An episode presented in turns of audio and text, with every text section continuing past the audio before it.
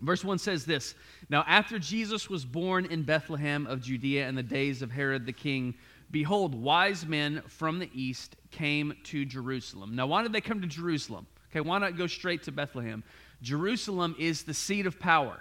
Jerusalem is the capital city. It is the city of kings founded by the great King David. So, if any king were to be born in this region, it would surely be in Jerusalem. And so the wise men make their way there, saying, Where is he who has been born King of the Jews? For we saw his star when it rose and have come to worship him. Now, there is, there is a lot of, of history and tradition as to who were exactly the wise men. And there's probably more tradition than there is actual history. Some people have taken liberties along the way just to say, hey, I believe this about the wise men, and so it's got to be true. But we have, we have this short passage in Matthew that tell us a little bit about the wise men. Uh, we have pa- a few passages in the Old Testament, but then we have just, again, a lot of history and a lot of tradition that gives us some information and informs what we believe about, about the wise men. Um, but someone came along in history and decided that there would be three of them. Why don't we say that there's three wise men? Because of the gifts, right? Because of gifts of gold, frankincense, and myrrh. That's typically why we tend to think, all right, there's got to be three of them. But, um, but along the way, history has decided that the three wise men are representatives of the three sons of Noah. That, the, that they're representative of the three sons of Noah. And if you have a nativity scene at home, right? If you have one set up on your mantle or on the coffee table, go and look at the wise men. Okay, odds are you will find a wise man who is black, one who is brown, and one who is white to represent the different races of the world. Okay, and so um, this because this is kind of where a lot of our different races came from is from the sons of Noah and the directions that they traveled once they got off the ark.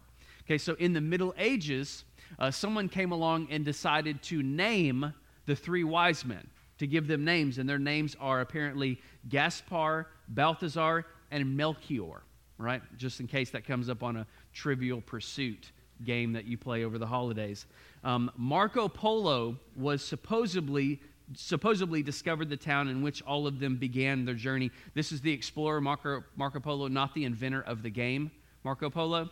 Um, which it kind of makes you wonder if he's rolling over in his grave that that's his name is attached to that like, of all the things that you could remember about me, this is a game that you play in the pool.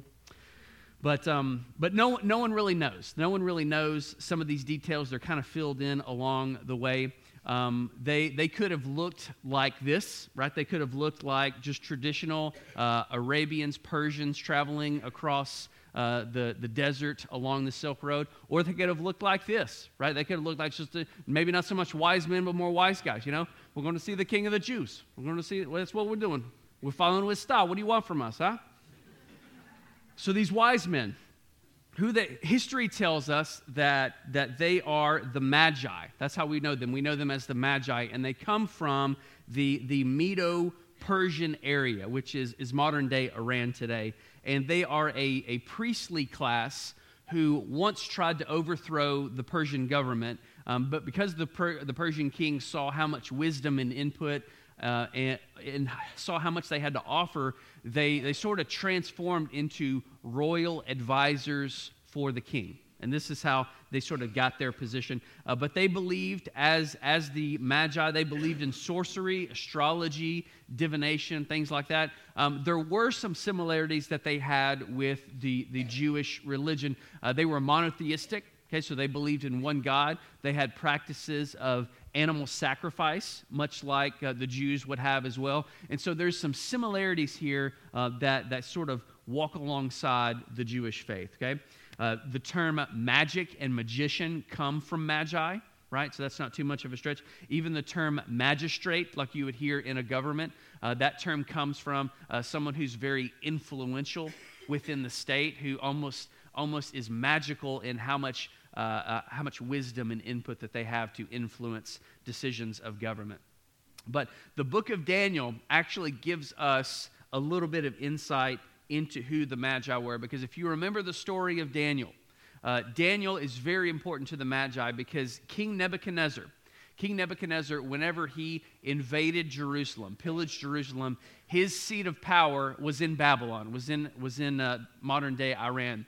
And he brought with him some of the, the best and the brightest minds from Jerusalem back to Babylon. One of them included Daniel.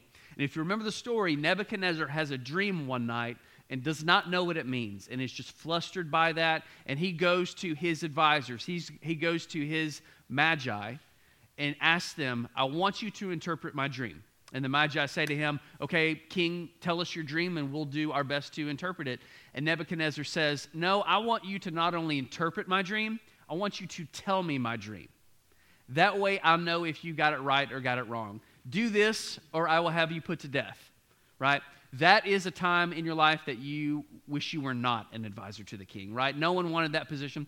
And so Daniel comes along, okay, who, who is a Jew, okay, brought over from captivity Daniel says, I cannot interpret your dream, but my God can. My God can do anything. And so, Daniel, long story short, Daniel basically not only tells the king exactly what his dream was, but is able to interpret that dream and, and help uh, Nebuchadnezzar out in that way. And so, from this act, Nebuchadnezzar elevates Daniel to sort of the ruling class, and he is now in charge of the Magi. Okay, so think for a minute. You have Daniel who, who is going to have a, a, vast wealth of knowledge of what the Jewish scriptures have to say, what the prophets say, what the prophet Micah said about this Savior being born, that this king would be born one day, this Messiah. And so the Magi are going to be heavily influenced by everything that Daniel brings to the table. Okay? So we can fast forward hundreds and hundreds of years and see we have these, these magi, these wise men coming to, to in response to this great star. And so we're going to pick it up in verse 3. It's kind of a long explanation as to who they were. But when Herod, the king, heard this, that they were traveling, he was troubled, and all Jerusalem with them. Okay, and again, we'll talk about more on Herod, Herod, uh, Herod later. Verse 4 And assembling all the chief priests and scribes of the people, he inquired of them where the Christ was to be born.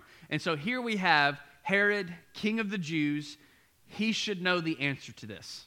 He should know where this Messiah is to be born. Uh, he, that's not really something he's into. He's more of a Jew uh, by, by just being born into it. He's a king of it. Hey, I'm not really into studying the scriptures or really having much of a relationship with God. So I'm going to bring my scholars in. You guys tell me where this is supposed to happen. And they tell him in verse 5. They told him, In Bethlehem of Judea, for so it is written by the prophet, And you, O Bethlehem, in the land of Judah, are by no means least among the rulers of Judah, for from you shall come a ruler who will shepherd my people Israel. And so the Jewish scholars, this is interesting, the Jewish scholars and leaders, they, they know where the Messiah is to be born, and they share this with, uh, with the wise men, uh, but they themselves do not go. Right? They do not go. And the, we'll see that the wise men have traveled a, a great distance. And for them to travel from Jerusalem down to Bethlehem is about six miles. It's not very far. And so this is, this is a classic case of, of having knowledge about the Messiah, having knowledge about Jesus, but having real no desire to follow him. Right? And I think sometimes we can fall into that place as well that there's a lot of things that we know about Jesus, that there's a lot of things that we know about the Bible, but when it comes to us submitting our lives to it, eh, we could, we could hardly lift a finger to do so. Okay? So, verse 7. Then Herod summoned the wise men secretly and ascertained from them what time the star had appeared.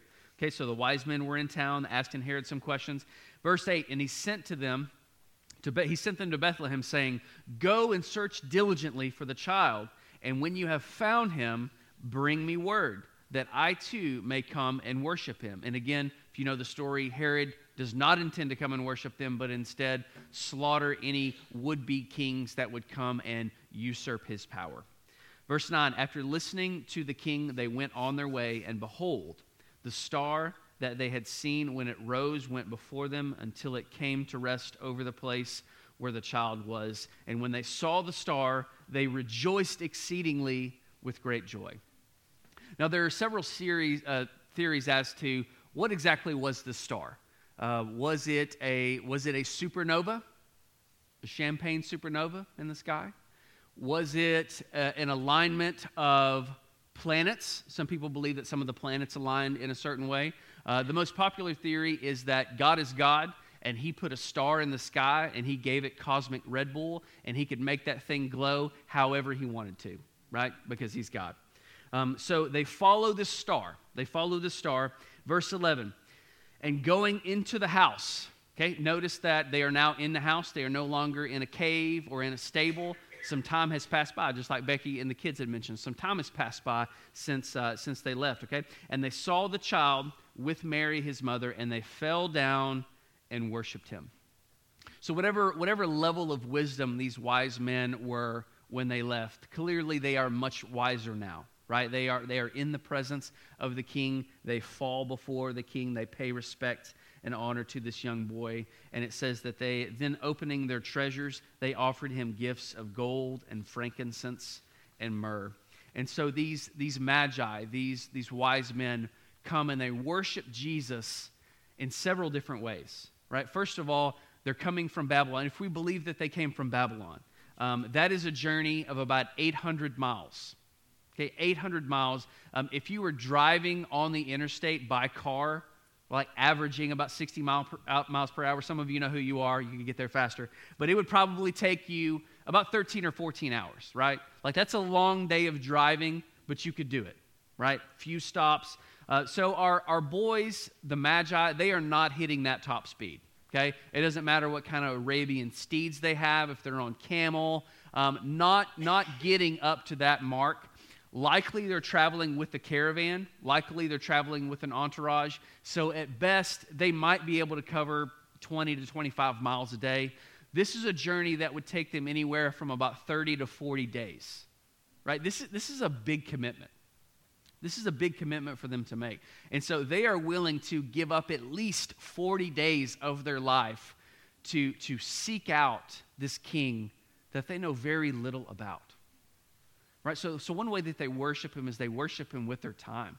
They worship him with their commitment. The second way they do that is obviously through their gifts, right? Three, three very significant, very valuable gifts. Um, and the third way that they do it when they come to meet the child is the text says that they uh, fell down and worshiped. And the term worship there is a Greek word called uh, proskuneo, which means that they didn't just pay honor, they didn't just pay respects, but they, they worshiped Jesus as God. And there are, there are people in churches all across America, all across the world that, that can be great at two, at two of these things. They can, they can be at church every time the door is open, they can make that time commitment. They're generous with their giving, um, but, but they fail to, to humble themselves and worship Jesus as King and as Lord. Right? There, there's something in us that even when, when we do the things that we're supposed to do, there's this sense of pride that's, that can sometimes well up in us and, and keep us from fully submitting, fully surrendering uh, to the God who loves us, the God who saves us, the God who was given to us. And so, all of these things, the, the way the response of these wise men beg the question how far are you willing to go to be with the Lord? Right? You have the, this group that traveled uh, over the course of a month, whereas you had some of these leaders that were only six miles away that didn't respond. Right? How, how far are you willing to go? The, these men are searching for God, they're asking the right questions. They're, they're finding the right people, asking the right questions. How, how passionate about, about this are we? Like, how, are we asking people the right question? Are we looking for the purpose of our lives in the right places? Right? Or do we go to TikTok? Or do we go to YouTube? Or I don't know what best fits this group, Farmer's Almanac. I don't know. Like, whatever it is that you seek out, like, for your wisdom, for your purpose, like, we, we look in a hundred different places, right, other than, than our true north right? The, the one direction that will line out everything in our lives. And so, what, what effort goes into that? Jeremiah 29 13 says this. It tells us that you will, God says, You will find me when you seek for me with all of your heart. Right? This is, this is a promise, right? This is a, a, something that if we do, God promises to meet us as we seek Him out. And, and what I love about these wise men is that sometimes we feel like we have to have all the answers before we commit to something, right? And in many areas of life, that's good. That, like that's a good practice. But these wise men knew very little about who this king was, okay, what he would be about, what he would do. But but but they were seekers. Like they, they, they wanted to know that they put their faith and they put their trust in this thing and that they were willing to give their lives, to sacrifice their time to do that. And so uh, our time is part of our worship. Our gift, our giving is part of our worship. And us humbling ourselves is part of our worship. And we know in the very last verse, in verse 12, okay, the story of the wise men ends this way. And it says, And being warned in a dream not to return to Herod, they departed to their own country by another way. And so we saw last week where Joseph was told in a dream, uh, to basically said, Believe Mary that this, that this child is from me. All throughout the scriptures, you see God speaking through people, to people in dreams right? We see it with Joseph and the coat of many colors. We saw it with the Joseph from last week. We saw it uh, through Nebuchadnezzar and, and Pharaoh and all of these different people. And it shows in, so many ways that, that our God, He is the God of the heavens, He is the God of the earth, He is the God of the, of the conscious and unconscious. He speaks and He works and He moves in so many different ways. He is worth our time, He is worth our gifts, He is worth our worship. And when we, when we see Him as he truly is. When we line our eyes on our true north and face in that direction, we will go by a different road. We will never be the same, just like these wise men. Let me pray for us. Father, we thank you for, we thank you that you are the bread of life, that you are, uh, the Bible doesn't say this, but you are the compass of life. Um, that I guess it tells us that, that you are the way, and so that counts. Um, but, you, but you are the way, Father. You are the way that we should live our lives. You are uh, the, the direction that we should travel. You are the way that we should set our eyes. And so, Father, in this season, as there are so many different things that compete for our time, that compete for our attention, that compete for uh, our, our whatever the case may be, Father, I pray that we would fix our eyes on you in the season, and God, that we would seek you for who you are and that as we seek you that you would you would keep your promise as you say in Jeremiah and that we would find you in it. Father, we ask this in Jesus name. Amen.